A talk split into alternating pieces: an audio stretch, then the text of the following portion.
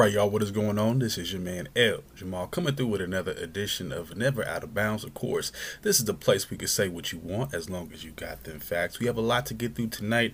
I wanted to get through a Word on the Street segment, talking a little bit about Trump uh, and his battle with the FBI, uh, the ends of that, the ins and outs of that, what's going on there. And uh, also want to get into a big highlight of the weekend. We had some heavyweight championship boxing, Alexander Usyk defended his title and, of course, retained it over Anthony Joshua. I wanted to give my thoughts on that. And then moving beyond that, I had a Rapon for the review segment. Uh, of course, I wanted to get through games, this track, on Eminem, Black Slim Shady. Eventually, I'll be going through his entire album. I'm actually listening to it as we speak. Uh, it's a pretty long album uh, to go through, to sift through. So, uh, once I get through that, I'll be uh, putting out a review segment for that. But tonight, just a diss track uh, referring to Eminem. And again, uh, just just some more talking points there on the hip hop side of things. And then also I wanted to get into some more sports. Uh, we have a college football update. I wanted to talk about the top 25 going into the preseason, and there's some interesting news coming out of the Pac-12 referring to UCLA. And then also wanted to give some more thoughts on, or maybe some final thoughts uh, on some conference realignment or potential ideas for conference realignment for the Pac-12. Uh, beyond that, I'll be going to the NFL. Uh, just giving a brief, brief um, and final word. Yeah, this will be as brief as possible. And just one final thought on uh, Deshaun Watson's suspension. I wanted to uh, get through a couple highlights or a couple headlines here with Tom Brady returning to practice for the Buccaneers.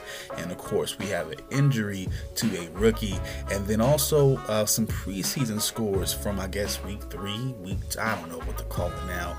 Uh, but, anyways, we have some preseason football to get through. And then finally, I want to wrap wrap some things up with a bit with an MLB update. Of course, the scores from tonight, the standings. I wanted to go through some stats leaders as well. So the, the top offensive players in the MLB, also the top pitchers, and uh, eventually we'll be getting to the finalists for both the Cy Young and the MVP award. Uh, for MLB as well. So again, like I said, a lot to get through tonight. So I'm just gonna go ahead and get into it. And first things first, course, with the upon sorry with the word on the street segment. Of course, we all know about Trump having his Mar-a-Lago, I guess, residence or his club, whatever residence or I don't know what you call it, island, all that.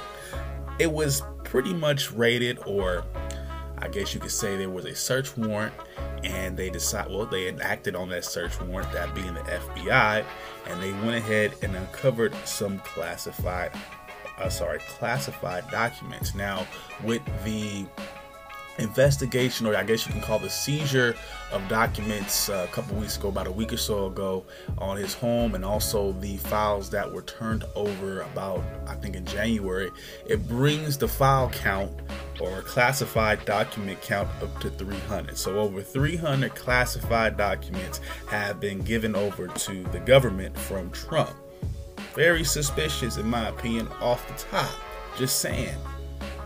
Now, this includes correspondence with the CIA, FBI, National Security, uh, you know, uh, organization or sorry, agency, you know, so all type of you know correspondence with him, and I guess you know other you know other important information. I don't know all that's in it, but again, according to FBI, he has all these documents. They trying to investigate how he got all the the his hands on this stuff in the first place, and according to his own staff, they were told that he was declassifying material, or he wanted them to declassify, material.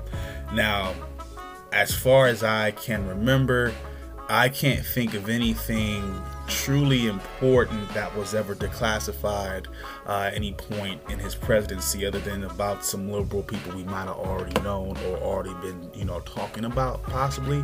Uh, I I can't you know, and if I'm wrong, let me know, y'all. Talk to me. Uh, but I can't think of anything he important that he declassified or disclosed to us. Uh, you know, I, I, think, you know, honestly, this is a way to control his narrative to have, you know, whatever information that might be damaging to him in his uh, vision and his control. That's how I see it. Whatever he might be able to dig up or have on it, whoever, you know, potential competitor he might have, he has that that's kind of how I look at it. Um, again, because again, this is the issue here. Now, before everybody says, "Well, what's what's with all this? Why are we having this in the first place? Why are they, you know, I guess seizing or raiding his house?" Well, he's broken he's broken a law to an extent. This is the this is the president uh, president uh, Presidential Records Act. Excuse me. All official materials remain government property, and it has to be given to the archives at the end of any term. So it doesn't matter who you are, you have to give up these files. Uh, you know, that's just the, the rules. Trump isn't, you know, above any of this. Now, the, investing, the investigation, excuse me, will begin around May with subpoenas for the missing documents.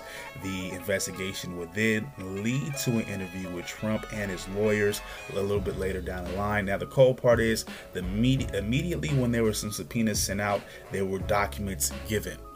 You see what I'm saying? It's a weird pattern here. So they ask for documents here. Here's some just to kind of quell them down. Then they meet up with Trump, uh, like I said, a little bit down the line, and his lawyers, and they were given a few more files.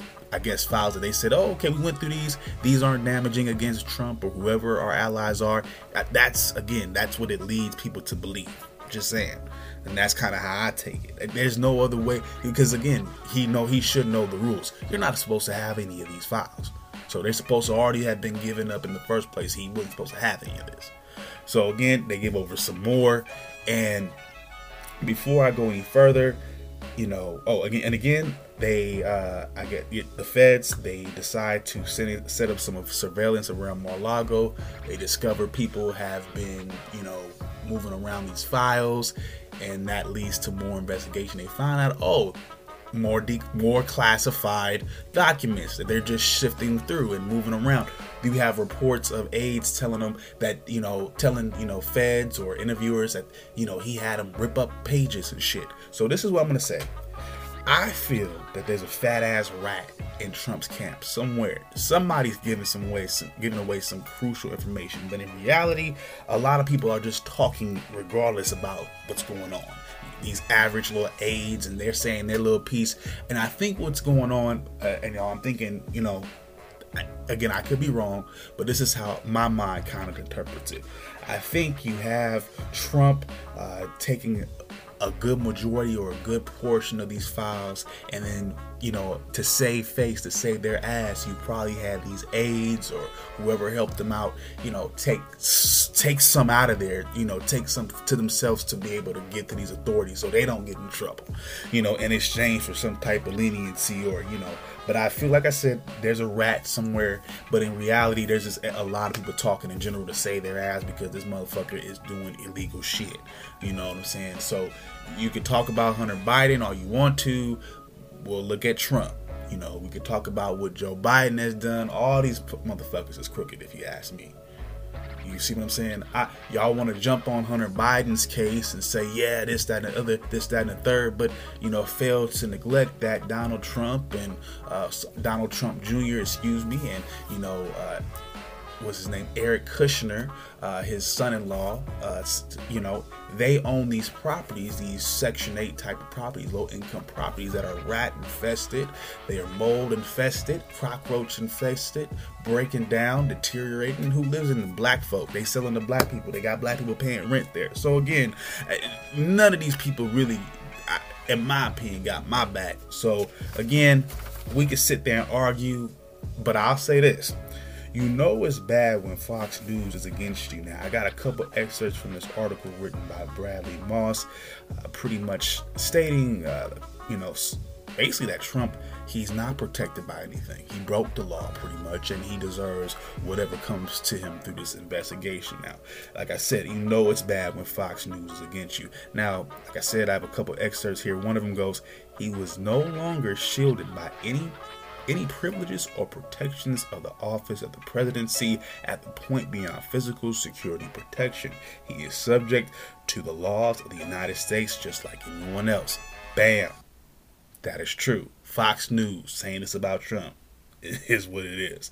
The result, and this is again coming, uh, you know, this is based on what has, you know, resulted or happened since the, you know, the raid The result was apparently more than 25 boxes worth of presidential records shipped to Florida and stored in a basement at Mar-a-Lago.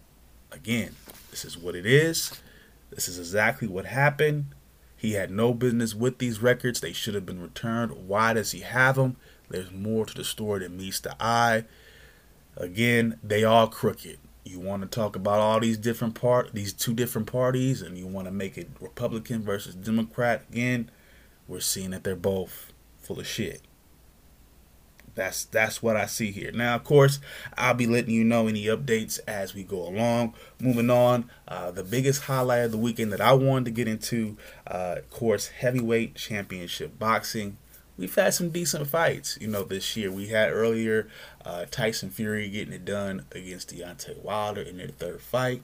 Epic conclusion to that saga. Of course, this weekend, another solid championship fight against two you know, young, hungry guys. We had Alexander Usyk taking on uh, Anthony Joshua. This was for the unified WBA Super uh, Heavyweight title as well as the IBF WBO and IBO, hence unified.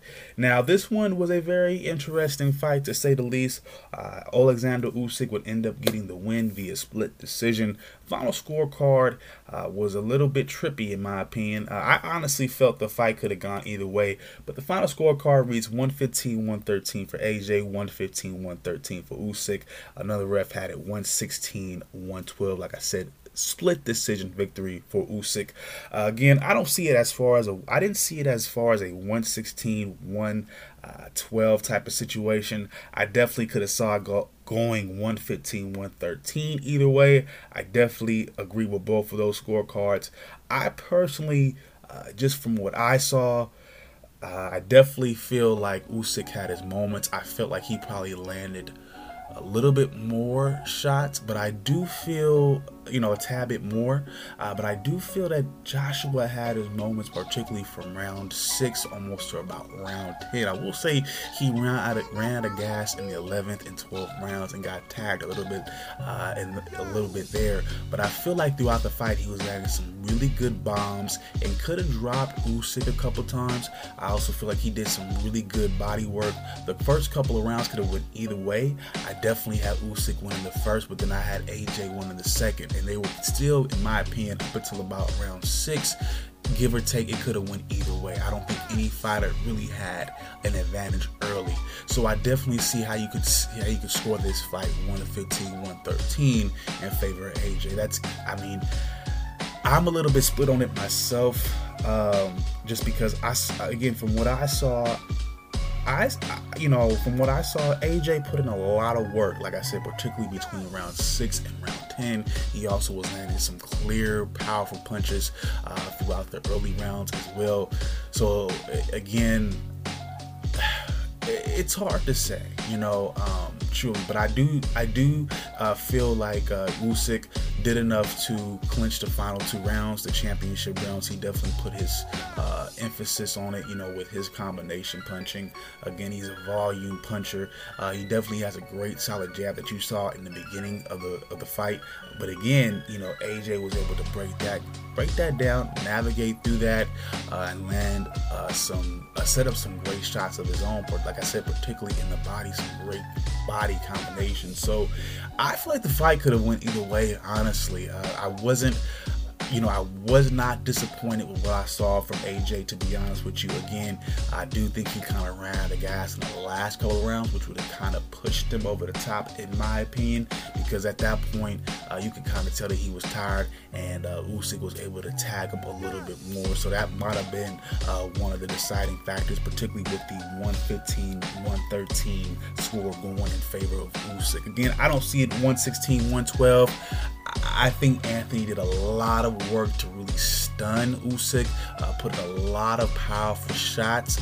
I think it can get interesting for Usyk moving up and maintaining heavyweight status. Uh, there's going to be some guys that hit a little bit harder than AJ. I don't know about their their uh, technique just yet, uh, but definitely uh, he definitely is probably the best technician of the heavyweight so far, maybe outside of, uh, of Fury. A great mastermind being Usyk. So again, I thought it was a great fight. uh, a fight that could have went either way. Again, uh, Anthony, I know he was a little bit disappointed. His reaction to what went on probably wasn't his, his greatest uh, moment. But again, you know, I get the frustration. The fight was pretty damn close. Uh, I don't know what happens uh, with him from here. he is over 30. You know how that goes. Everybody, you know, starts thinking somebody's old as soon as they hit 30 in the sports world. But I think he has a few good fights left in him. He obviously can't beat Usyk. can't he reach, you know, high or critically acclaimed status or championship status again? It's gonna be hard because you know, of course, Usyk holds so many belts, and I don't know what the deal is with Fury and what he's gonna do with the one belt he has. So we'll have to wait and see. There's also some questions about Usyk if he's a lineal champion. I don't know. Um, he if if Fury is still active, he would have to fight Fury and take that. That's how the the lineal title works. Now, if Fury retires, and of course he relinquishes that because of course he's retired, and he would have to earn that fighting a lot of these guys. I don't I don't know who. I mean he outside of Joshua and a few other guys that are so so, who else has he gotten a ring with? It'll be interesting to see him in the ring with you know Wilder maybe you know to kind of you know get that status up. So I think he still has a, a, a I mean a, a, ways to go before he's solidified as an all-time great. But I think he's done a whole lot now, just becoming a unified champion, a lineal champion. Again, uh, he has to either go through Fury or wait till Fury retires and you know have a fight set up to determine that at that point, or maybe it'll be given to him based on what he's done so far. And I I wouldn't, you know, I wouldn't argue with that because he's he's shown that he's you know pretty you know pretty good fight. He's already a, a, a you know a champion in two weight classes, and he's looked really dominant or looked really proficient against heavyweight competition at least. So I'll say that. So great matchup over the weekend. Again, uh, shouts out to Alexander Usyk and AJ. Uh, positivity for both of those guys. Really good showing. Really great heavyweight fight. We haven't, uh, we've, you know, it's been a while since we've had some great heavyweight boxing. So again, whether they're American or not, Black American or not, I don't fucking care. I like to watch good boxing, and it was it was a good fight to see. Definitely. All right, y'all. Before we uh, take a break, of course, I want to give you guys upon an upon further review segment. Of course, uh, your boy, the game, is at it again. We knew about this. I kind of talked about this before. Uh, he's been beefing. Well, yes, he he has been beefing. Not so much a back and forth, but he has had issues with Eminem for some weird reason, and uh, of course, that's led to him dropping this diss track, Black Slim Shady 10 minutes of him going in kind of in a way because uh, the first two verses are solid although he's not necessarily targeting him he's kind of just sampling his flow and kind of venting his frustrations in my opinion and uh, let me just set it straight about Eminem disses. I don't know if it's because it's mostly black MCs getting at him but I'm tired of people bringing up the fact that he's white and some type of shit about him being, you know, uh, you know, given some special privilege because of this and all that, this and that. I'm gonna tell. I'm gonna say like this. This is the result of us not controlling our own destiny in terms of rap music. Rap music. If if we feel that way, rap music should not have been become. Should not. We should have not allowed. You know this mechanism to exist because at the end of the day the artists and the rappers have made this what this is by signing on those dotted lines with the mainstream corporations and giving them that power giving them that leeway that control over who gets what uh, do I believe in that conspiracy though? I, think some of it is kind of conspiracy because I'm just going to be honest with you. The biggest, you know, consumers in terms of money, in terms of who's buying it, in terms of hip hop, of course, are white folks. So I think they're gonna relate to who looks like them. Just like when you watch a sport event, particularly boxing, you see a black guy, he's fighting a Mexican or a white guy. Who you voting? For, who you rooting for? If you're a black, you know, sports fan, you're gonna probably root for the black fighter, just like the Latino's gonna vote for, you know, the you know the Latino fighter. You look at you know Manny Pacquiao. He has a big bad, you know, Filipino fan base who stands behind him. They treat him like a king, a, a, a, god of boxing.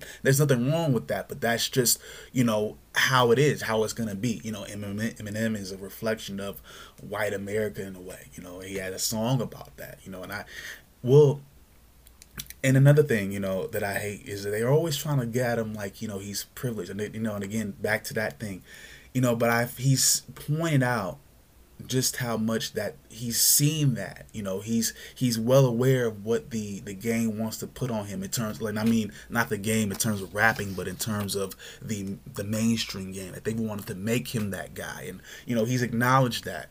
You know he said yes if I was black I probably would have sold half. He's very self-aware of that. So I I I I don't at the end of the day he's white and the biggest, like I said, the biggest consumers of rap had just happened to be white. Again, he's a reflection of who they are, a lot of them. So I don't have a problem with them gravitating to him.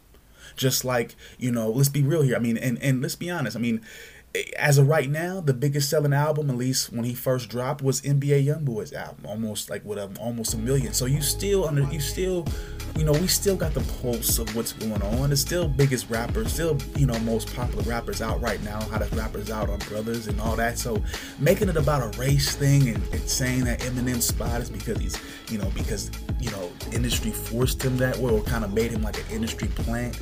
I can't buy that. I think that was just organic. And again, he's he's white. Again, white people are gonna gravitate to them, to they to, to each other. You know, they're the biggest, like I said, the biggest buyers of rap financially in terms of money. It's just how it's gonna be. You know, I, I can't I can't blame Eminem for being who he is. That's not right. You know, that's like black white folks being, you know, antagonistic towards us for being, you know, black. You know, it, it doesn't seem right. I don't I don't I can't I can't do that. You know, and in terms of his his his background, have y'all not done any homework on him? He, he's the least bit. He didn't grow up being privileged. He grew up, you know, eight mile trailer parks and shit. You know, outside of Detroit, going to school with all black folk, getting jumped on because he is the only black kid. You know, I, I understand because I was in a reverse situation. I was in an all white community, but I still was antagonized because I was the only you know, all black, you know, the only black kid.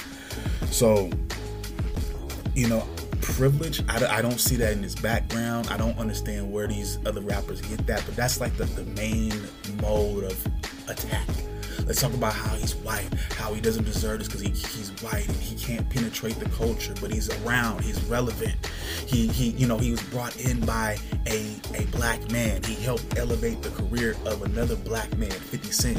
So it's just like, and others, you know, like in D12 and Royce the Five Nine, whoever was in Slaughterhouse, Joe Budden, all that. They ate off that. They got that extra 15 minutes of that.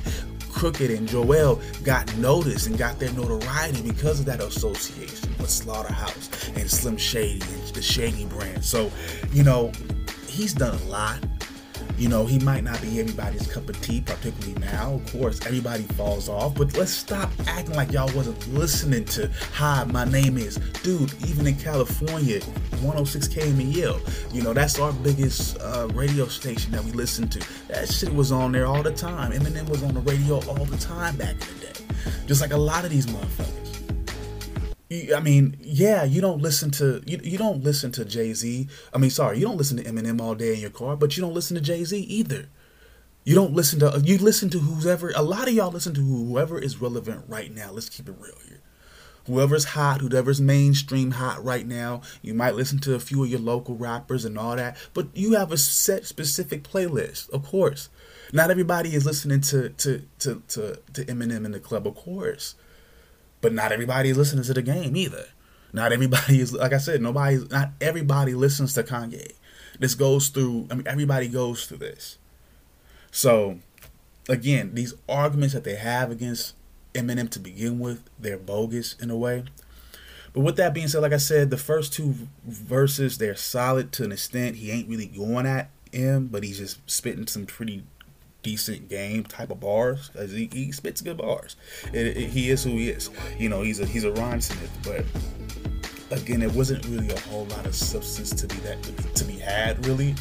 Uh, if anything, he it was like a homage because homage to, to him because he had his whole flow and cadence and everything. He would show you different M cadences the whole song.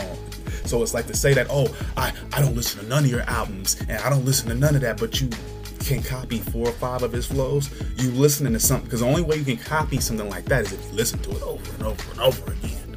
So you definitely a fan. I'm not saying you a stan, and just because you like Eminem doesn't mean you have to be a stan. Get out of this, particularly black hip hop fans. Oh, they love to throw that at somebody's face. Don't. Uh, it's like you can't be black and be a fan of Eminem. With to some people, it's like, bro, he's alright. He's good. He can spit, bro. Get over it. I'm not gonna say he's a god or a rap god. None of these motherfuckers are rap gods to me. I don't believe in the concept of a goat because again, I don't believe in goat worship because again, that's on the lines of Baphomet. And also, I just, I just think that there's when you start getting these con- these conversations again, this is what happens. You want to disparage another person. So, and Game got a whole lot going on with him because again, even the people that are cool with it, like like his diss track, they trying to still figure out, well, what the fuck, fans Game, they trying to figure out what the fuck is this all about. We don't know what the fuck this is all about. They love to make the little, you know, the uh, interview excerpt where they go, well, why you why you dissing? He goes, well, 50 Cent can't rap. Well, I mean Eh, yeah, I guess. So I'm gonna go after the highest, you know, the high head, and that's you know M. And I'm like, okay, right. But it was 10 minutes. The final verse, he tried to say something. The one bar that I thought was like, ooh, okay, that kind of he kind of got him was a little Debbie bar, referring to his dad, you know, messing around with his mom. His mom was supposed to be underage. That ended up not being true. So like his one bar, in my opinion, that was supposed to really hurt it ended up not being true. So it was just like, what the fuck are you going on? Of course, he had to make his Hailie reference. Everybody make a Hailie. Everybody makes a Hailie reference. Like, get the fuck out of here, dude. Like, this is the most typical Eminem diss track, you know. And and people are saying, you know, Machine Gun Kelly's is better. Eh, eh. I mean, both of them, in my opinion, I mean. They both kind of mid tier. I know y'all gonna be like, well, you you must be a stan. You must be not really. I just like real diss tracks. In my opinion, none of these, none of both, none, neither one of those tracks are on the level of Ether or No Vaseline. Cause look at look at him, he's still out there. Y'all didn't stop nothing. All y'all say was, "Oh well, he ain't, he ain't," nothing. and then the, and then the dude, and then Game had the nerve to be happy because he outsold him the second week but you still sold 24k. That ain't shit. And him already sold 45k his first week, so he already outsold you in total. So what? Oh god, I mean, nothing he said really hit. This was mid tier. This um, his flow was cool in certain parts. The beat was nice. If he would have made like a, a, homage, you know, a song taking some homage to him and kind of talking and reflecting about what he said about him, and then saying, "Look, you know, I get it. I've been frustrated," and kind of made it something like that. Fine, but you're not better than him. You ain't never gonna be better than him. And you know, you gotta let it go. You never carried the West Coast either. Let's just be real. You're not better than him. You didn't carry the West Coast so it's just let it go. Like you you you had your lane, you had your time in which you was, you know, everybody wants to turn on against the the industry after they've already been a part of it and now they not, you know, getting as much notoriety from it. So now he's mad at the industry. Now he's now he's saying the industry propped up Eminem. Boy, they propped up you. They propped up you to be the second coming of the West Coast, despite them having a whole ass region that they ignore all the time, the Bay Area being carried being carried by E40 30 40 plus 30 damn near 40 years a rap. Come on now stop it. Stop it. Shut up game. I mean it's like just just just you, I you would have did better off recruiting them to be on your album having a positive type environment 30 tracks whatever. That's a long ass album but still you would have did better by having them on and collaborating with you instead of having to diss them and all that. I don't see again the bars were okay, but overall, a lot more could have been done here. All right, y'all. I'm to take a quick break. When we come back, we'll be getting deeper into some sports. I'll be coming back with a top 25. Uh, well, sorry, the sorry college football uh, preseason rankings, and we'll go uh, deeper from there. All right, y'all. I'll be right back.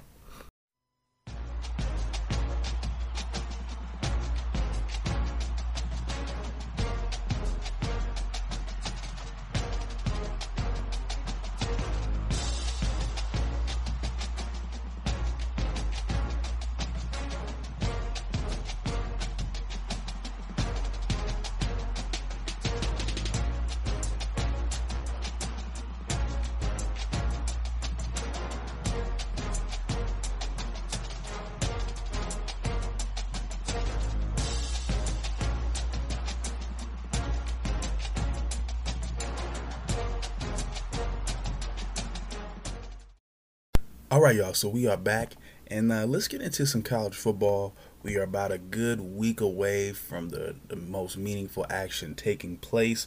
So uh, I am going to be going over some conference uh, previews as the day as the days go on. I got a special Pac-12 edition uh, going on to YouTube as well as an SEC edition, both going on to YouTube.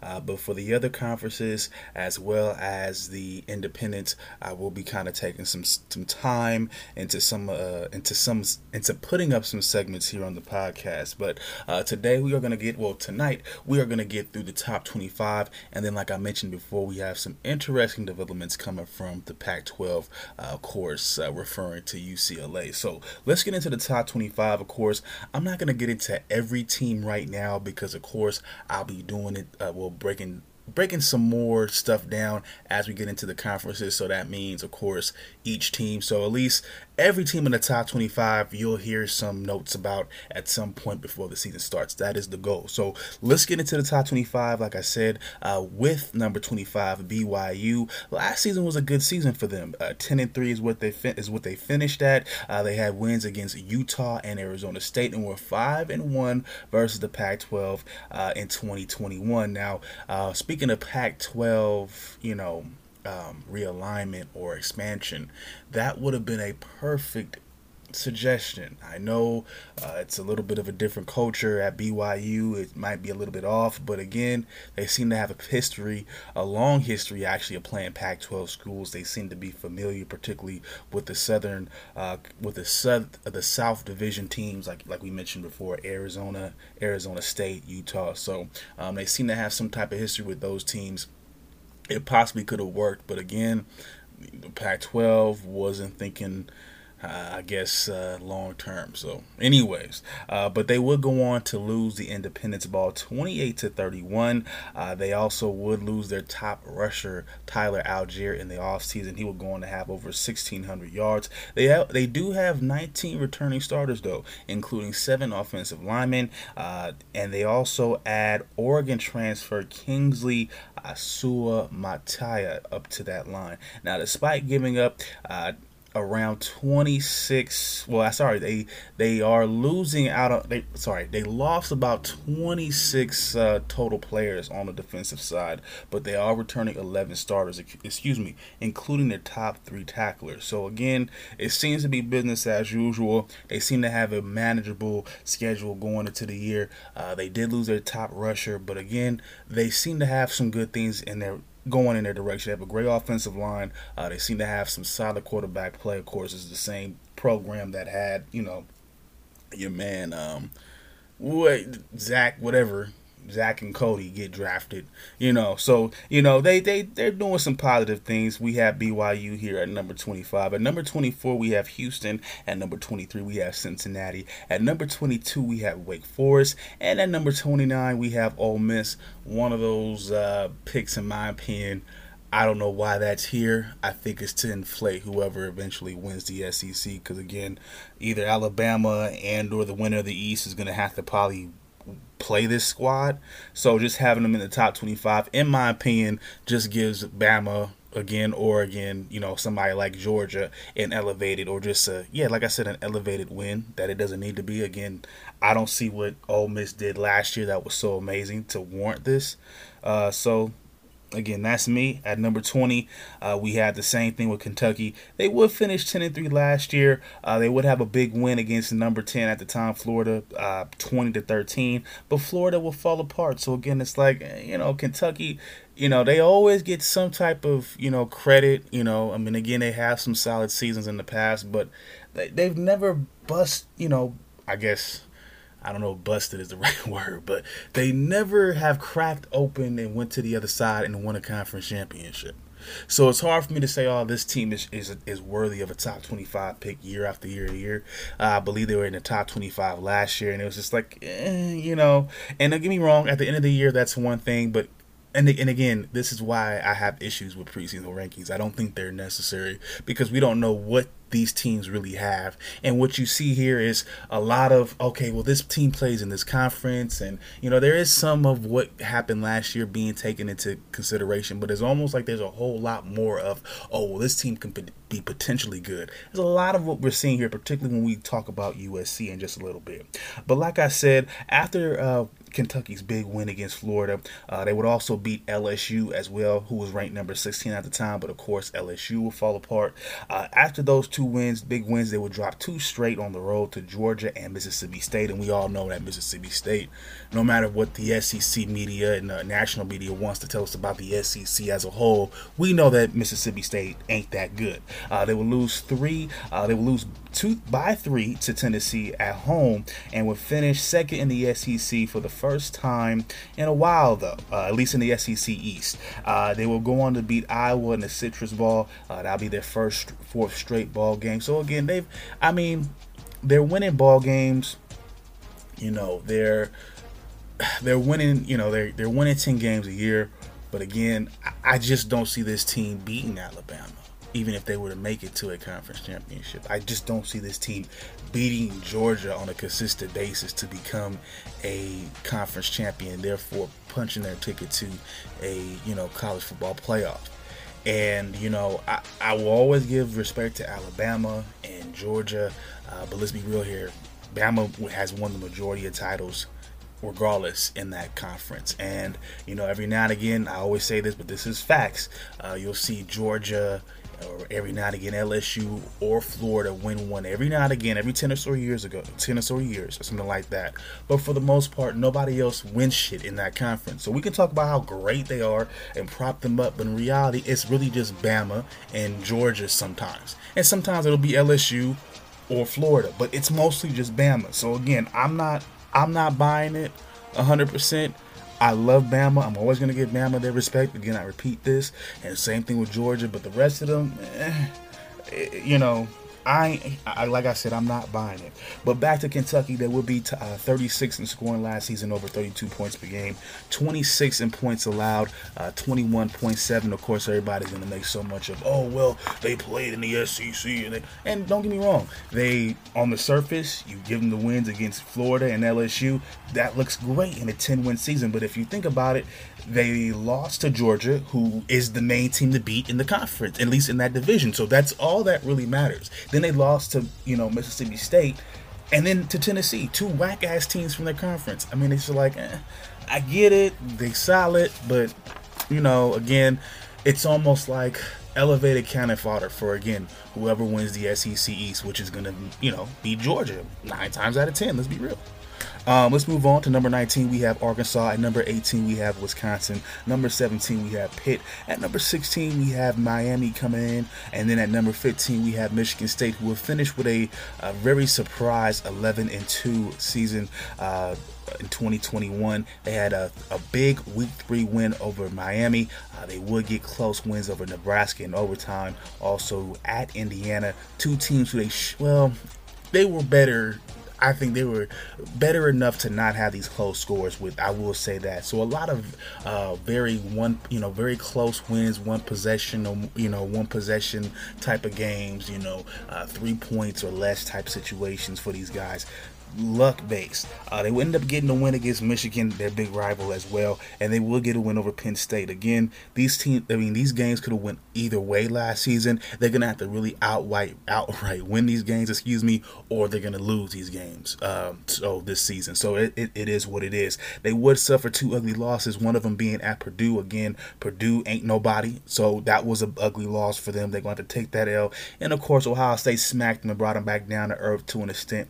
Uh, but again, they played pretty decent in that game. Now they will lose their top back Kenneth Walker, uh, but they did add transfers. Jarek Broussard, who was previously at Colorado. He also was a player under their head coach, uh, Mel Tucker, for a while. Uh, they also bring back five defensive starters, including two starters at linebacker. Uh, they also bring back uh, a member of their D line as well. Uh, they will be returning, like I said, they will be returning pretty much their entire D line, looks like, yeah. And they will be adding another transfer from Florida, Khris Bogle, to the D end, to the D end side of things. So the defense was the defense, and that's all good because the defense was there their biggest weakness last season. They gave up about 325 yards a game, uh, but like I said, they they bring back. Um, six players along the defensive line with starting experience. Again, they bringing back about five total starters, uh, complete starters uh, to that defense. So they seem to be moving in a positive direction. So again, I think they take a step back, but not too far of a step back. I say maybe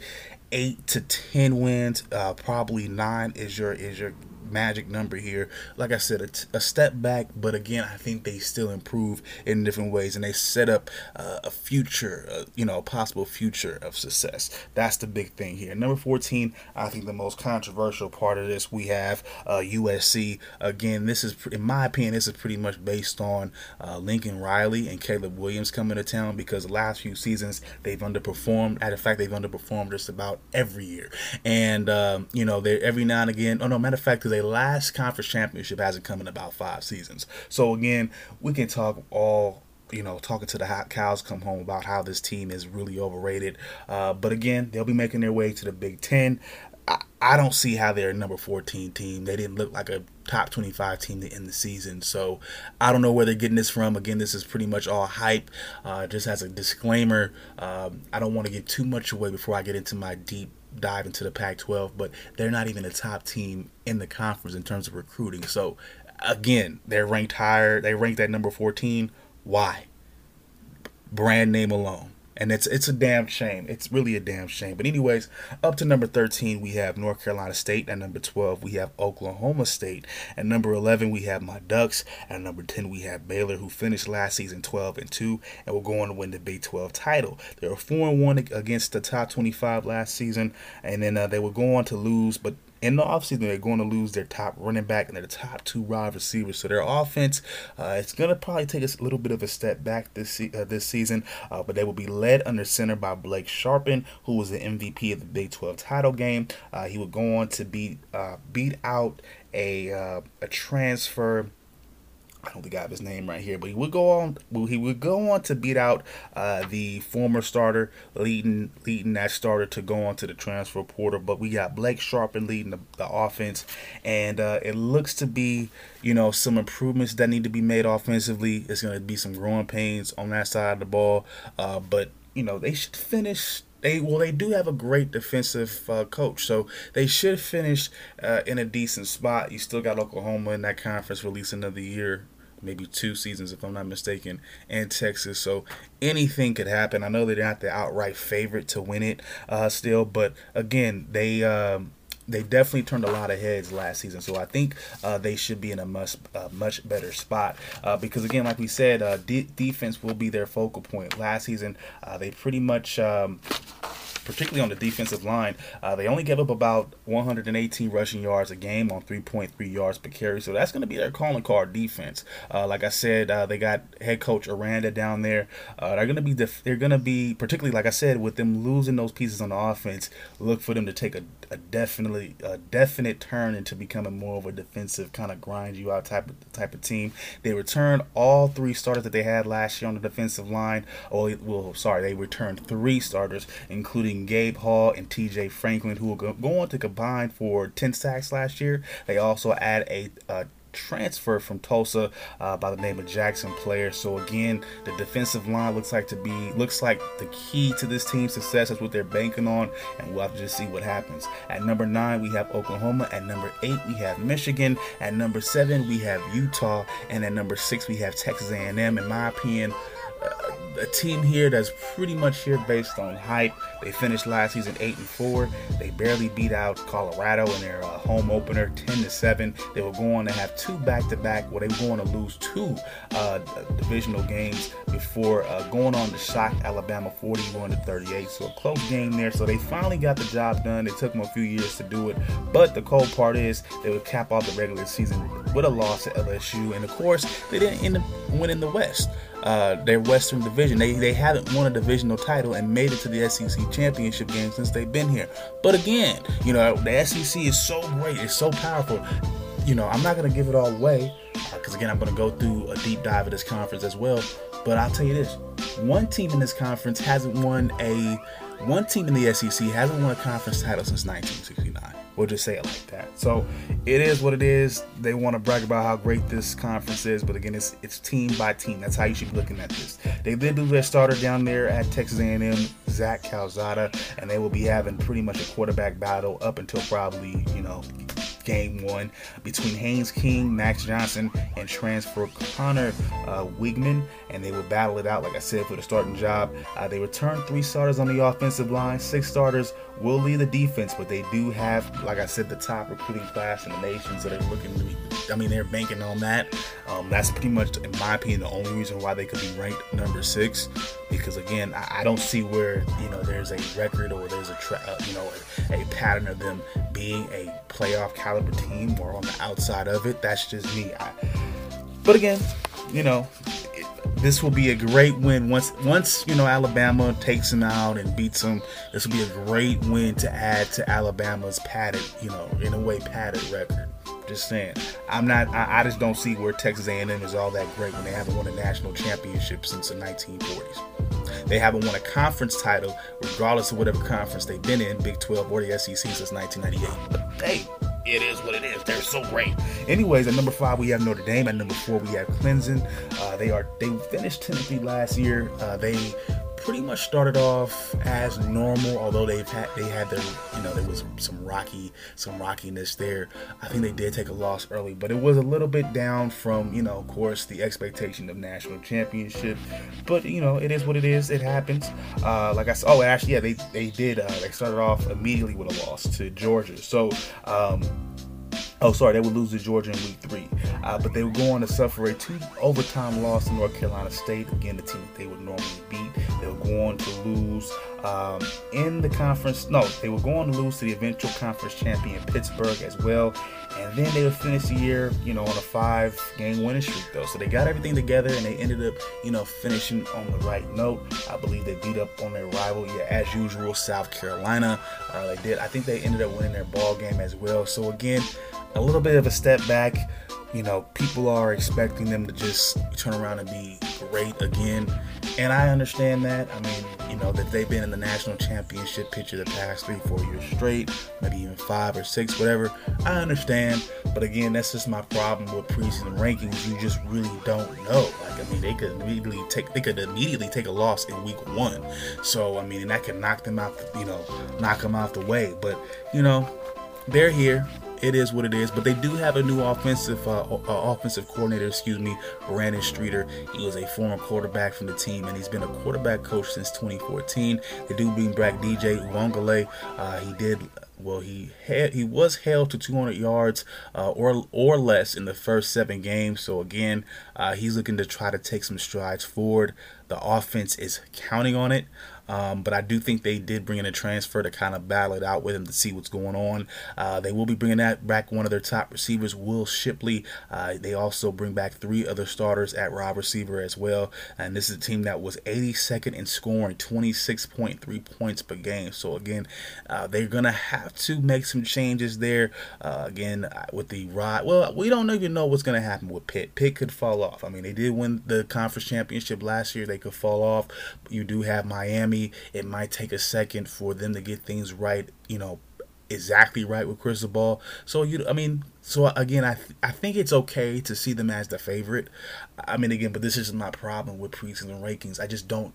I haven't seen what this team really looks like for me to really take a gauge and say, take a guess and say, yeah, this is a top five team or whatever. It just, you know, we haven't seen any football yet.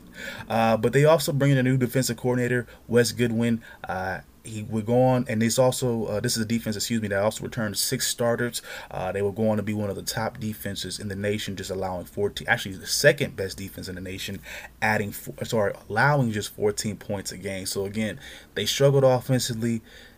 I think a lot of that going into this season is to figure out what's going to happen at quarterback. Is DJ Uiagalelei going to be the guy? Has he improved? Uh, who do you have to take his spot? Who do you, I mean, you know, and again, is he going to be the guy? Um, and, but then, because again, you have a defense that's top 10 We know that it's still going to be probably top 10 as well this year. Uh, even though they have a new defensive coordinator, I think they still should be fine there. Uh, again, they play in a winnable conference. We don't necessarily know what's going to happen with Miami right away. Again, we don't know if Pitt's going to, you know, be able to repeat what happened last season. And for the most part, well, you know, for what it's worth, the ACC was a pretty decent conference. North Carolina State was ranked. So, we'll, as again, it's a wait and see in my opinion. This is why I mean I'll report the top 25. I'll never come up with won't come up with one myself because again, I haven't seen no football to make a decision like that. But again, the media wants to to crown whoever early. They want to set up these matchups early and all that. It's all about, you know, quote unquote, in my opinion, manufacturing the best top four, really, which is going to consist of two SEC teams and whoever they feel is worthy. And I'm talking about the media and them influencing the selection committee. It's, it's, it's what it is. It's always been convoluted. That's my opinion about determining a college football champion. The system, no matter what it is, BCS, poll rankings and all that even now with the selection committee it's all convoluted just to kind of make certain certain teams uh, look more elevated than others. I'm just saying i it is what it is. I'm just gonna move on. At number three, we have Georgia. At number two, we have Ohio State, and at number one, we have Alabama. That's your top 25 going into the season. And again, like I said, we have about another week to go before all the action takes off. So moving on, I want to get into some interesting developments coming from the Pac-12, of course, dealing with some, hmm, well, maybe the move to the Big Ten might not be possible for UCLA after all. Now, of course, we talked about them and UCLA, sorry, them and USC making that jump after this season to the Big Ten. Of course, it was definitely some controversy, kind of let the conference in a loop. But now it looks as though there might be, you know, might be some type of wrench uh, that could be thrown in that plan, at least for the Bruins. Now, the UC system is mulling over a new set of rules that will regulate decision making on individual campuses, i.e., what UCLA is currently doing, of course, moving to the Big Ten.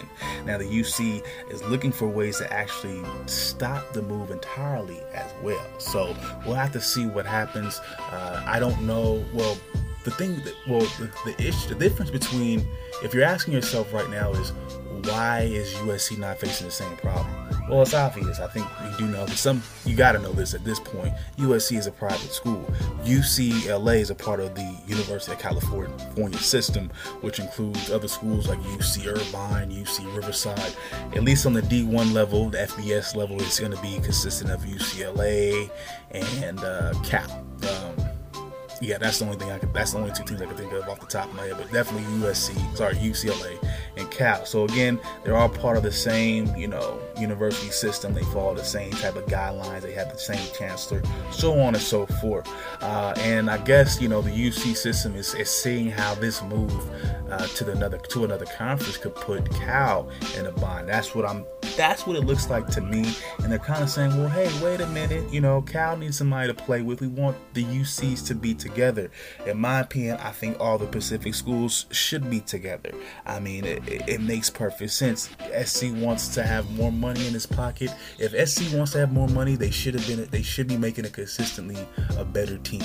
You know, I think if we as a conference start winning some national championships, start winning more significant ball games outside of Oregon, winning the Rose Bowl, then hey, we'll have more of leverage. We'll have more of bargaining power when it comes down to these offers. We'll be offered more from the jump. I'm just saying that's how you that's how you become organically the team. That's how you do. That's what you're. I mean, that's how you develop what the Big Ten has developed. And you know, a lot of that is. I mean, and a lot of that is partly because just in the Midwest, there's just a more of a feverish market for football. Meaning they're going to be more invested. There's going to be higher viewership. So I will give you that. A lot more going on out here. So football is not your number one go-to. Uh, but again, if they, we had a consistent national product uh, with consisting of multiple teams and not just like a SEC situation. Um, because it, it might work. Well, it works for the SEC because the media just will hype everybody else up in the SEC as well. They don't. They don't just say Alabama's the cream of the crop or Georgia, who recently won a championship. They'll try to make a case for Mississippi State. They'll do.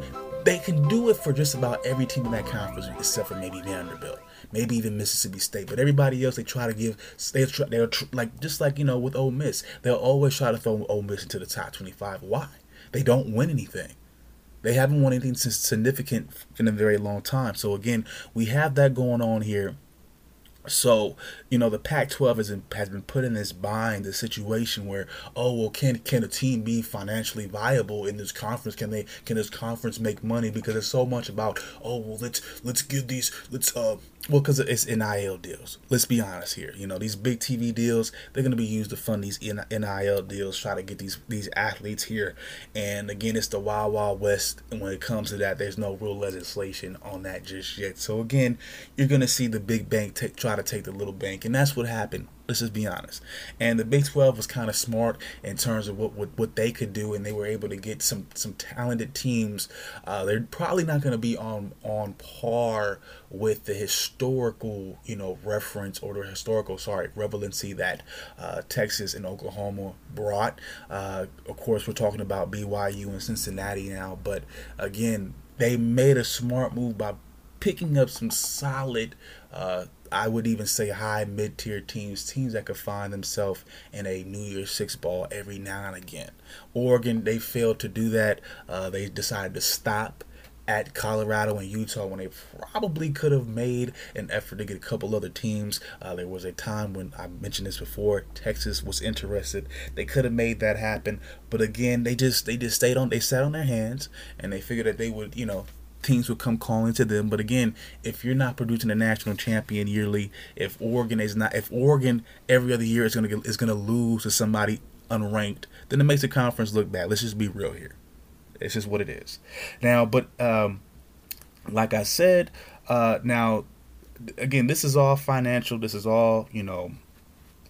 That's all what it comes down to, because the USC move will eventually cost the Pac I'm not going to even call it the Pac 12 right now. I don't even know what to call it. But it eventually cost the Pac about $9.8 million in terms of media rights. So, using, I mean, you could just imagine losing UCLA, which probably isn't as big as a, as a brand name as USC, of course. But again, it's going to be, you know, a significant amount. So, it, it's affecting the conference.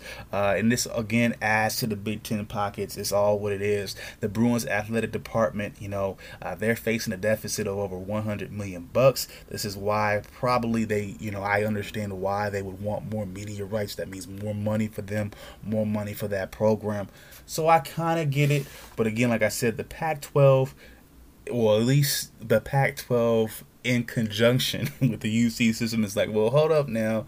We need one of y'all motherfuckers to stay. So, and they have a point because realistically, who else could they get?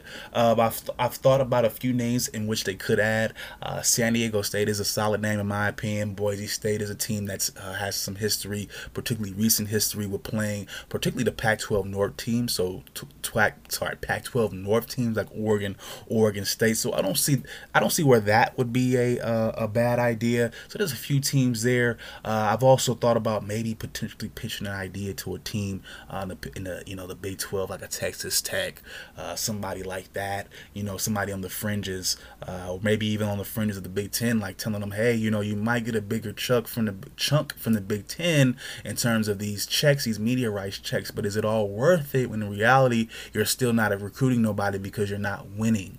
So maybe you pitched, you know, maybe you pitched the concept of a Western Conference with all these Western, west of the Mississippi teams, and you know, you get maybe you try to get a Nebraska, or maybe you try to pitch to Illinois and try to say, hey, like I said, you might get paid more, but you ain't winning in this conference. Maybe take a maybe take a step, you know, out here, you know, kind of, you know, meet up with us, and maybe we can make something happen. Who knows? Because I think in reality you know the media is going to say what they're going to say they're going to i mean and they're going to try to manipulate again we can see that with you know their preseason rankings where they're going to put these teams but if you can put out a consistent winner what can they really tell you Oregon needs to cross over and win a national championship. Let's just be honest here uh, at this point. Um, somebody other than USC had to should have done it by now, and it's just it's such a shame. It is, and that's part of what's held us back. We have to be able to win the national championship. it, it is, and particularly in football. Football is the money sport. But again, this is what they're not telling you about USC and what part of these issues arise from. Let's just be honest. Their attendance sucks. From 2012 to 2017, they averaged about 60 over 66,000 people, and they would finish 10 and 3 that year. Of course, number seven in the AP poll. Of course, that probably had a lot to do with with it. Success has a lot to do with you know people showing up. Let's be real here. This is why it's important that Oregon wins. This is why it's important that Washington won that year that they were really good. It's really important that year that Cal was ranked number two and then lost out of nowhere. They should have they should have rolled that. Just saying. I mean, again, this is it. All comes back to to bite you you know, because again, Alabama's to win it if not Alabama one year, you're gonna have Georgia or Florida, and they can ride with that. The SEC could ride with that, and they know goddamn well nobody outside of those those teams have won anything, but they could ride with those. And I'll, you know, if you look at uh, the Big Ten, they got Ohio State they can say they, they can claim something. We know that nobody else, particularly past you know since 2000, can claim anything. Same thing in the Big 12. I mean, uh, you know, Texas and Oklahoma haven't won shit, uh, but again, they've won something recently enough to have something over us. Let's be real here. Texas Tech is nowhere near a, a, a, a national championship, at least as near as Oregon is. Let's just be real. But it's you know it's how the media you know projects all this, and again, they're they're trying to make it as though this is such a boom room for UCLA. But again, you know, going to these different conferences. But again, US UCLA has to be a better team regardless because again, you know, we're seeing what happens when they're not a good team. I'm going to give you another the example. Let's go into this attendance. Now, like I said, they finished uh, 2017 uh, ranked in the top 10. They finished with 10 wins. Again, uh, very solid record. And again, it was reflective in who was showing up. Again, we are averaging over 66k, uh, 66,000 people. Now, in 2014 or by 2018, sorry, by 2018, the attendance would drop 33% from that mark. The following season, they would finish with their lowest average attendance, something around the level of 43,000. This was uh, their lowest average attendance attendance since moving to the Rose Bowl back in the 80s. Now, their season opener in 2021 versus Hawaii was their second lowest attendance recorded at 32,982. Come on now. So this is it's obviously that they're not a relevant relevant product because again they don't win consistently. Now they would end up with eight wins last season, but again, what did they do the season before that and the season before that? Again, this is a, this is what they're not telling you about all this. Oh, they're such a great team. This is such a great move for them. This is a team that hasn't won a conference title since 1998. They lost both appearances in the conference title game, and as far as a, a national championship 1940s, if I'm not mistaken. Sorry, I'm not buying that there's such this great team, and it was as though the Pac-12. Eh, we're making it as though this move or the Pac-12 has held USC and UCLA back, and they're they're somehow going to spread their wings and be this great team. No, they're just this is just for PR move for one. It make it, it makes you know it makes them you know the Big Big Ten look good by adding, adding these you know uh, these name brand teams or these well known teams, but they don't win anything. So really, what value do they really truly bring? But you know, it is what it is, y'all.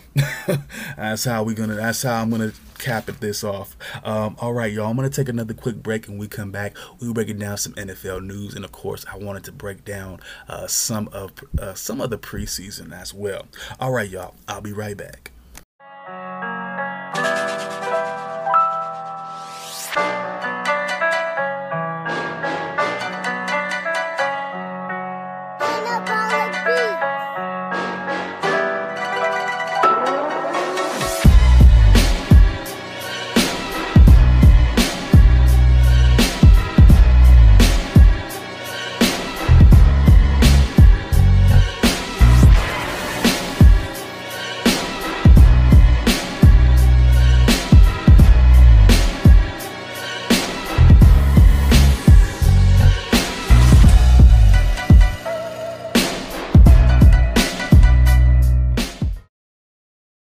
Right, y'all, we are back. We're going to wrap this up for today.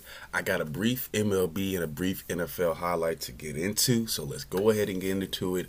Uh, for the NFL, uh, we do have the final week of the preseason coming on a little bit later on today, a little bit later on today. So I want to give you, a, like I said, a brief re- recap of the, of the, last week, and of course, just a few headlines. The first one uh, being Deshaun Watson. We've talked about this many times. Uh, it seems as though his official suspension is going to be at 11 games. Long story short, I don't want to keep beating the dead horse. Uh, he hasn't been convicted of any type of crime, uh, so I'm not going to label him a rapist. I'm not going to label him any of those things. I don't think he needs to have his job completely taken away from him. I'm not going to compare him to Ray Rice. I'm not going to compare him to anybody who's actually been convicted of rape. I'm not going to go there. I'm not going to label him a, a, a, rapist because that's not he was what he was convicted of doing. Uh, was he acting in a sexually deviant manner manner? It depends on who you ask. Some of the some of the women were willing participants. This is what makes this a very gray area. I'm not going to demonize men for wanting to express themselves sexually just like we are we are in a society where we are made or being being uh, you know forced or you know being pressured to neglect what women do on the same front. So i'm not going to sit here and, and, and go and bash him. I'm not even going to really necessarily call him a deviant because there's women who carry themselves in the same manner. And we're not we're not looking to we're not looking to expose that or talk down about that. You know, we have songs out there called WAP that basically glorify women being sexually available to the right men or whatever. So, again, uh, I think for Deshaun Watson and anybody in his predicament, I think the best suggestion that I would make from what I've heard before is to know your audience, know who the fuck you're talking to. Are you talking to a a hooker? Are you talking to a what we will define? And I know it hurts people's feelings; they don't want to use this word anymore. But this is this is the easiest way that we define this. If she's a slut and you know that, she knows that. There's no there's no ounce of shame in her game. That's who you talk to. That's how I'm gonna keep it. That's and that's how we're gonna leave it. I'm not gonna sit here and get into arguments with y'all. I'm not even gonna sit here and, and act like I'm defending nobody. Ain't really nothing to defend because really nothing really necessarily happened. But anyway, hey, y'all want to go into that? He's out for 11 games. Uh, it's unfortunate you got to make sure that you're making the right decision for your career. So, so I'll be that. I'll say that if he could have been a little bit more transparent, knew he who he was talking to beforehand, those are the things that he could have done. But that's that's about it. But moving on, uh, we had Tom Brady making his way back from practice earlier this week. He had been gone since August 11th. Uh, he said that he was dealing with personal issues. I think he's just older and don't really feel like doing all that dumb shit. There are so many, uh, you know, spe- speculations, excuse me, about what could have happened dealing with Rob or all these other different things, the drama dealing with the, the Dolphins. I just think he didn't feel like showing up. Now he feels like showing up. You know, it's about a week or so, one last week to go before we get to the regular season. Why not? You know, he's he's he's earned he's earned his right to kind of sit back and not be able to worry about this. So Tom, he made his way back to practice this season, uh, this week, excuse me.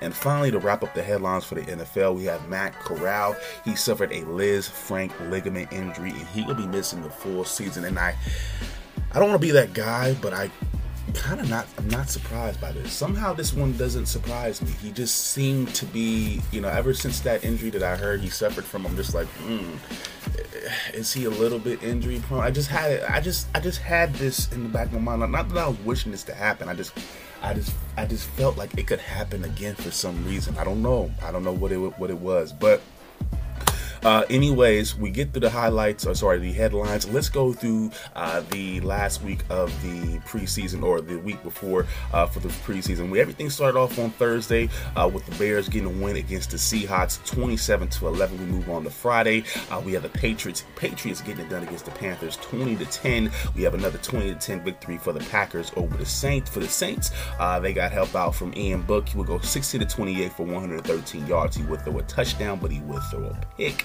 Uh, not, much to, not much to mention on the ground. The leading rusher for the Saints would just have about 49 yards. Chris Olave would have a receiving touchdown. And on defense, Taco Charlton would come up with a sack, and Jon Bostic would come up with six tackles. For the Packers, Jordan Love will get his start, completing half of his passes for, for over 100 yards and a touchdown. Danny Etling would be, would be the leader on the ground with 48 yards and a touchdown. And Romeo Doubs would get a receiving touchdown as well. Defensively, safety Micah Abernathy would come up with four tackles and an interception. And linebacker Chauncey Manac will end up with a sack. We got the Rams uh, beating, uh, sorry, the Texans beating the Rams here as well. Davis Mills will go 10 to 17 for 96 yards and a touchdown. Kyle Allen will go 9 to 12 for a touchdown pass as well. And even Jeff Driskel got into the mix throwing a touchdown pass. On top of that, Royce Freeman would have 30 yards, and Nico Collins will be the team's leading receiver. He would go on to have four receptions, 48 yards, and a touchdown. And tight end Mason Schreck, yeah, I looked him up I had to figure out. It, it just sounded with the last name like Shrek. I just figured he was a tight end, and I was not. I was not wrong. Tight end uh, Mason Schreck will get himself a receiving touchdown as well. On defense, Houston would force four sacks and a fumble. They were going to hold, hold the Rams to just 46 rushing yards. So too much of well well, with that being said, though, the Rams were still able to score some points. John Wolford will go one, uh, sorry, 14 to 22 for 142 yards. Uh, Bryce Perkins will get some time on the center as well, going 11 to 13 for 123 yards. Trey Ragas would have a, a rushing touchdown, and Lance McCutcheon will get himself five catches for 96 yards. The team's leading receiver, and on defense, Jacoby Durant and also defensive tackle, sorry, defensive end Jonah Williams would end up with sacks, and the Rams will force a couple fumbles as well. Uh, moving on to Saturday, we got the Broncos blowing out. Sorry, the Bills blowing out the Broncos 42 to 15. For the Bills, Case Keenum will get some will get some time under center, going 16 of 18 for 119 yards. Sorry, 192 yards and a touchdown. Duke Johnson would have two rushing scores. Zach Moss would have uh, will score a couple times on the ground as well. Uh, Khalil uh, Khalil Shakir be the leading receiver in terms of yards with three receptions and 59 yards. But Gabriel Davis and OJ Howard both catch touchdown passes. And on defense, Denver uh, was held to just uh, 32 rushing yards by Buffalo, and on just 14, uh, they also had just 4.6 yards a play. Baylon Spector was a leading leading tackler for Buffalo with seven total. Now for the Broncos, Brett Rypien will go 22 of 26 for 191 yards, just a touchdown pass. Trey Quinn will be the team's leading receiver. He will go on to have 47 yards, and then also tight tight end Eric Saubert will go on to have a receiving touchdown. And Barrington Wade at the linebacker spot will be the Broncos' leading tackler. He will go on to have seven tacklers, seven tackles as well. The Colts uh, they will come up short against come short come up short against the Lions, 27 to 26. We got the Chiefs getting the best of the Commanders here, uh, 24 to 14, and then we cap everything off on Friday. I believe. Well, actually, we have a couple more games for Friday. Uh, but the Raiders, they do get it done against the Dolphins. Uh, 15 to 13. Jarrett Stidham will lead the way. Seven of 10 under the center, under the under center for 80 yards. Chase Garbers will go six of nine for 54 yards. He would also have 44 yards on the ground. Britton, Yard, Brittain Brown would have 70, 70 rushing yards, and Zamir White would get a score. Uh, on the defensive end of things, defensive back Sam Webb will force a fumble. He also had a fumble return. He also has six total tackles in the Sean Bauer having a pretty solid. If I'm not mistaken, this is his second sack. For the Dolphins, Teddy Bridgewater uh, will get 10 of 20 for 119 yards. And safety Scott Skyler, I'm sorry, sorry, the tackle Skylar Thompson will go 9 of 10 for 129 yards. Wide receiver Eric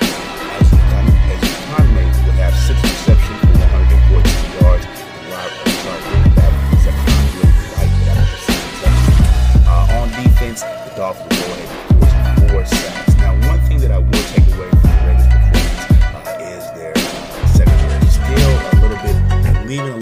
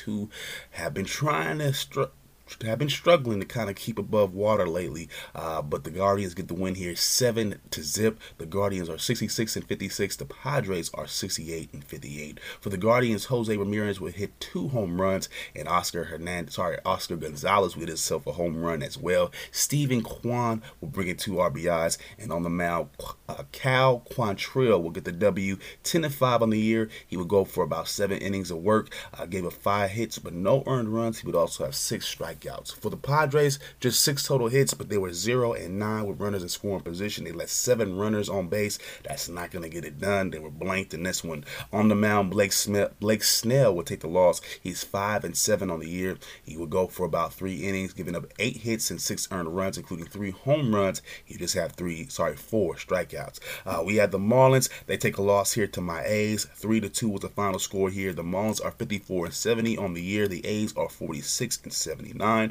For the Marlins, Nick Fortes would get a home run, his seventh of the year, and Miguel Rojas would get an RBI as well. On the mound, uh, Jesus Luzardo would get the start. He would go for seven innings, uh, just giving up two runs and four. Uh, he would also have four strikeouts, and Richard Bleier will be charged with the L. Uh, he's he's two and two on the year. For the A's, Chad Pinder will get you two RBIs. Skye Bolt, I like that name. He would get an RBI as well.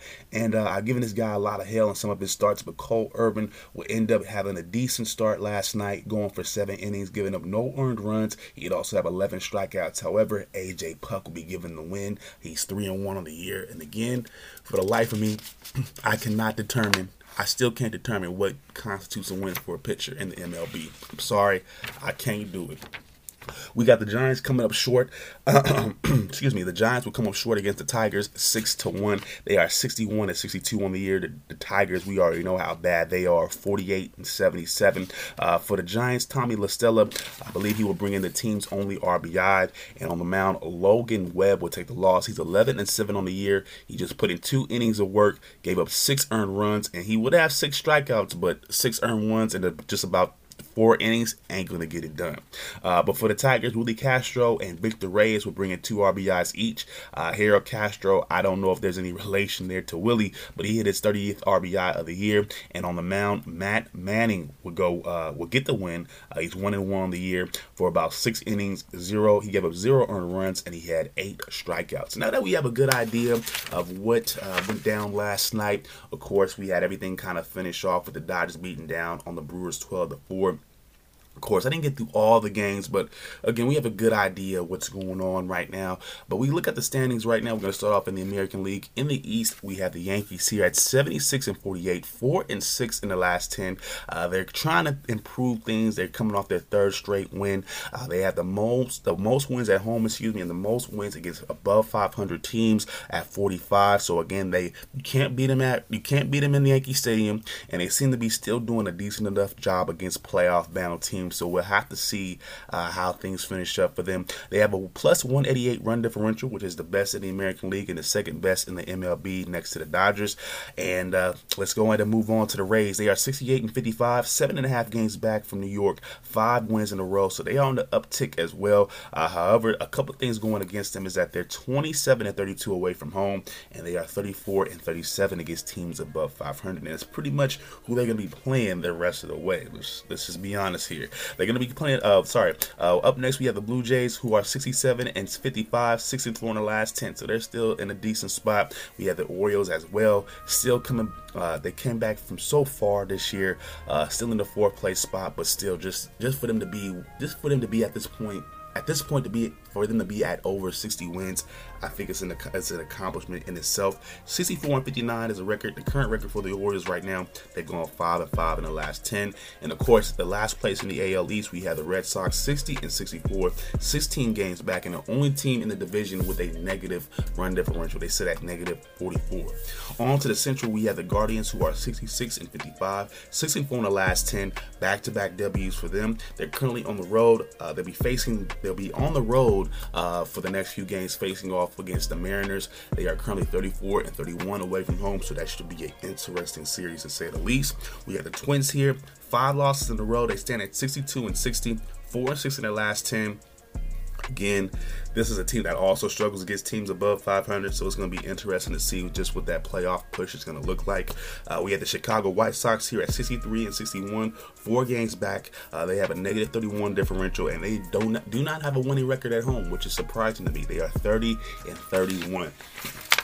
Now let's move on to the West.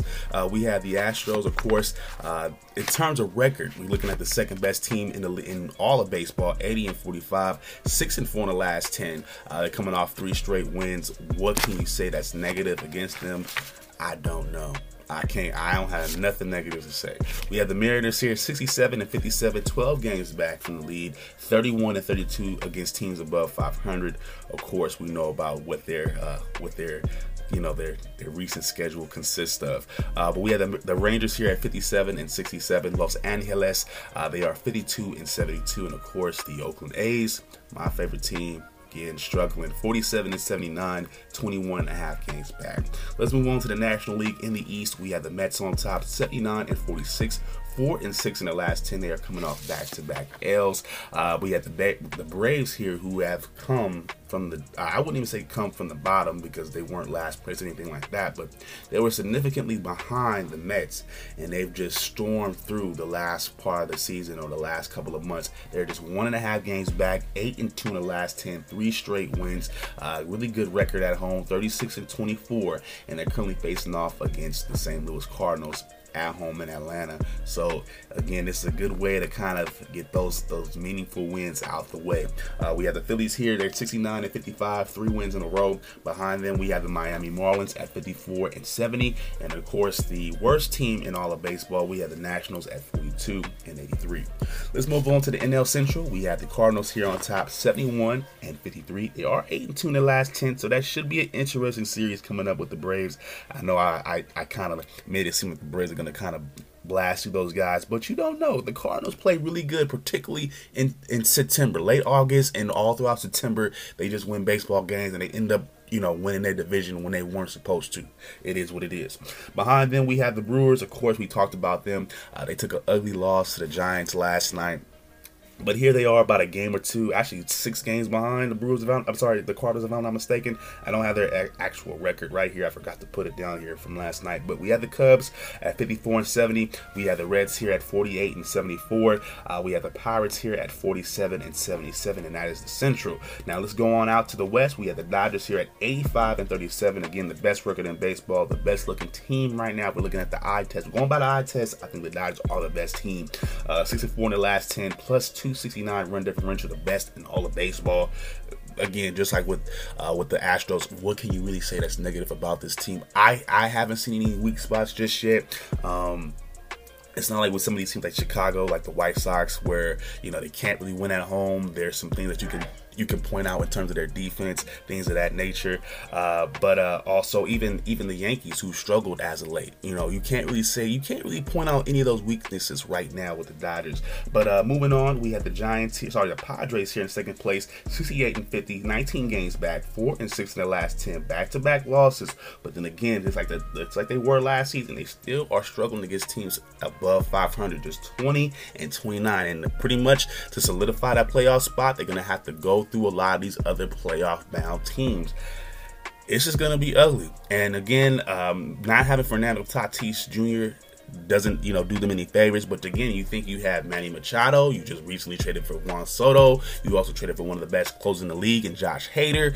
You figured you'd have you'd have something going right now, but they haven't as of late. They're just four and six in their last ten, and again, just twenty and twenty nine versus teams above five hundred, and that's that's that's what gets you 19 games back in your own division.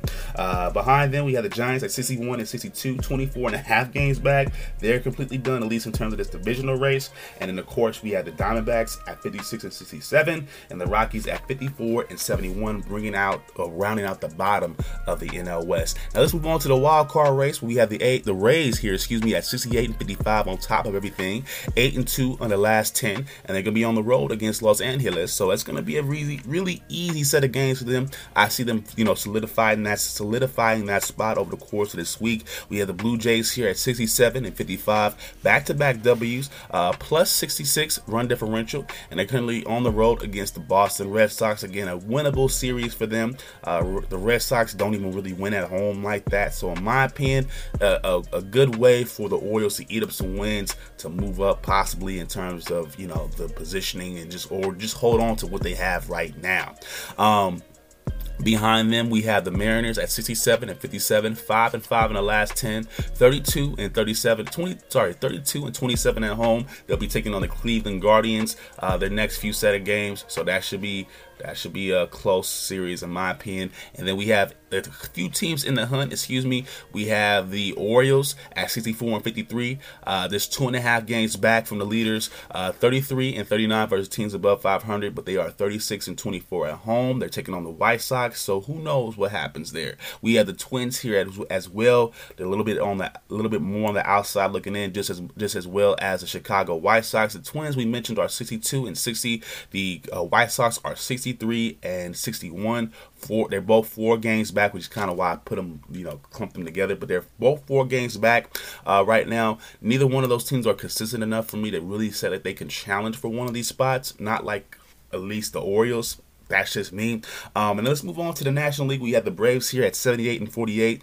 Uh, if they fuck around, they might even win their division and might leave New York in this spot to take it. So um, I just know that the the top spot of the wild card is either going to be the Braves or the Mets. That's it. We have the Phillies here at 69 and 55, 64 in the last 10. I think they should be do enough to maintain where they're at right now. We have the Padres here at 68 and 58, and then in the mix we mentioned uh, we did mention the Brewers before, a little bit less inconsistent. They can't beat nobody above 500 right now. Uh, they lost one of their best closers. They have some of those things going against them, and of course even further behind them, who I don't really consider to be in the mix right now. But we have the Giants 61 and 62. Ain't too much to say there. Uh, they've they've fallen off significantly from the year before. So that's that's what I'm gonna say right there. Now let's move on. I wanted to give you guys some type of uh, a perspective of what's going on in the year right now. Uh, so I wanted to get through to some of the top players in the league right now, according to their well, the top offensive players according to their OPS, and some of the top pitchers according to their ERA. Again, later on uh, down the week, we'll be going over the top candidates for the the uh, sorry the MLB MVP and the Cy Young Award winners for both leagues. So American League you know, National League. You already know what the deal. But let's talk about the, like I said, let's talk about the top offensive players right now according to their OPS. Starting off with Aaron Judge, uh, he sits at a 1.057 OPS. He currently hits a 297 average with a 314 on base percentage, which is fifth right now. He also has a 663 slugging percentage, which is first. He's a lead leaguer, lead leaguer, lead leader, excuse me, in run score with 100, home runs at 48, and RBIs with 105. Behind him, we have Paul Goldschmidt with a 1.039 OPS. He's currently first in batting average with a 335. He's also first in on base with a one, sorry, with a four, uh, 417, and he's second in slugging uh, with a 622. He's third in the league, third in Major League Baseball in hits with 148. He has 31 home runs and is fourth in RBIs with 100. Up next, we have Jordan Alvarez of the Astros, 1.009 OPS, 297 average. Uh, he's third in on base percentage with a 401. He's also third in slugging with a 608. He has 31 home runs, 79 RBIs. Behind him, we have Nolan Arenado of the St. Louis Cardinals, 922 OPS, 300 average, 365 on base, 520 slugging with 26 home runs and 82 RBIs. And rounding out the top offensive players, we have Freddie Freeman with a 920 OPS, 326 batting average, which is second in the major league in the major leagues, fourth in on base percentage. He also has a 520 slugging uh, percentage. 16 home runs, 79 RBIs, lead leaguer, lead leader. I don't know why I can't say leader right now, but he's a lead, a league. a league leader in hits uh, with 156 and doubles with 41. Let's go on to the best pitchers, of course, according to that ERA stat. We have Justin Verlander here at one with a 187 ERA, 16 and 3 win loss record, uh, 0.85 WHIP, which is first in the majors. He also has the third lowest batting average surrendered at 188. He also has 148 strikeouts. Up next, we have Tony Gonsolin of the of the Dodgers here with a 210 ERA, 16 wins as well, uh, which is actually the top uh, number right now for wins. Uh, him and Justin Verlander have that. Uh, he's second in WHIP with a 0.85, and he also is surrendering the lowest batting average with a one uh, with a 169. Up next, we have one of my favorite names out there right now, uh, Sandy Alcantara of the Marlins. Of the Marlins, excuse me, 2.2.19 ERA, 0.98 WHIP, which is 10th in the league right now. And then we also going to be talking about. I also want to talk about a couple of closers because when we talk about pitchers, they seem to always want to talk about the starters and sometimes a reliever. But let's make sure we give the, some love for the closers right now. Starting off with Emmanuel Clase of the uh, the Guardians, excuse me, 29 saves that leads the league right now. Although there's a few other players tied with that stat, with that 29 save stat, uh, but he does have the best ERA of all the closers with a 1.20. He also has a 0.65 WHIP, which is again the best amongst the closers, and he's given up one of the lowest batting averages at a 151. Now, of course, one of the most um, interesting players and probably the most popular players in the league right now, at least the past couple of months, we have Edwin Diaz of the Mets, 28 saves. Again, there's so many players tied at that 28, 28 and 29 save mark. So again, we have to look at other things to kind of distinguish who this guy is. Uh, but he has also he's also allowing a very low batting average of 169. He also has a very good WHIP, a 0.89 uh, WHIP, and that's on par with the other starting pitchers that we talked about before. Uh, he also has 75 strikeouts, which is the most amongst the closers. I, most amongst the closers. I think uh, Clase has around 60, uh, around 60 strikeouts. So again, they're striking guys out. They're not giving up no runs. Again, that's what you're looking at when you're looking at the best closers. And again, you want to look at okay, you want to look at did they save? Yeah, you want to look at the save stat, right? They had 29 saves. Okay, he's leading the league in that. But again, you want to look at that ERA, ERA, uh, WHIP. Those are the best stats you want to look at in terms of a pitcher. Win loss record, the saves, that's one thing. Don't get me wrong, that's that's a factor. But again, you want to look at how important that pitcher is just based on his skill set. Look at that ERA, look at the whip, look at the batting average he's surrendering. You can't hit off none of these guys that I mentioned. You can't hit off Verlander, you can't hit off Diaz. You ain't bringing in no runs on Verlander, you ain't getting in no runs on Edwin Diaz or Emmanuel Clase. It's what it is. Um, you know, they don't give up a whole lot of hits. Look at Alcantara. He don't even give up a hit. He's close to maybe getting up about a hit a, a inning, but not even. Uh, he's a 0.98, 2.19 ERA. We're talking about some of the best pitchers right now in the league as of now. All right, y'all. Um, I went through a whole lot today. this is going to be one of the longest episodes you've heard probably in a while, but I had to get through everything. But if you're looking to get in touch with me, I'll be leaving my social media link available for you. Uh, if you haven't done so yet, please be sure to uh, subscribe to the YouTube channel by the same name, Never Out of Bounds. Uh, please be sure to like all the content there. If you if you you know, if you do, if you, you know, if you feel like you want to, uh, there's no pressure there.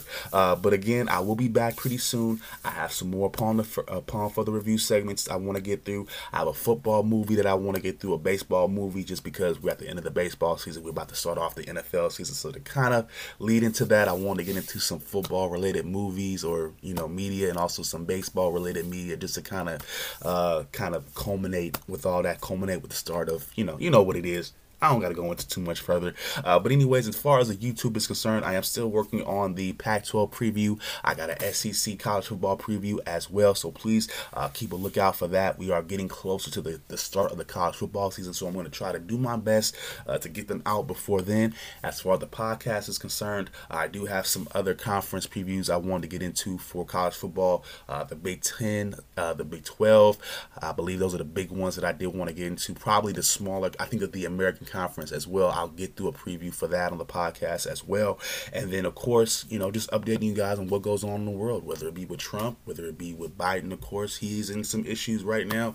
Uh, you already know. Uh, of course, we, you know, we still have a war going on uh, in Europe that we can we can talk about, of course. So. Um, and of course, y'all, of course, y'all, if anything comes to your mind that you might want to have somebody else talk about or, you know, share some light on, please be sure to, uh, you know, hit me up via social media, hit me up on YouTube, and let me know which, what type of t- uh, subjects you might want to hear about. All right, y'all, if anybody hasn't told you yet, I love you. Peace out, one love, and I'll highlight all you guys later.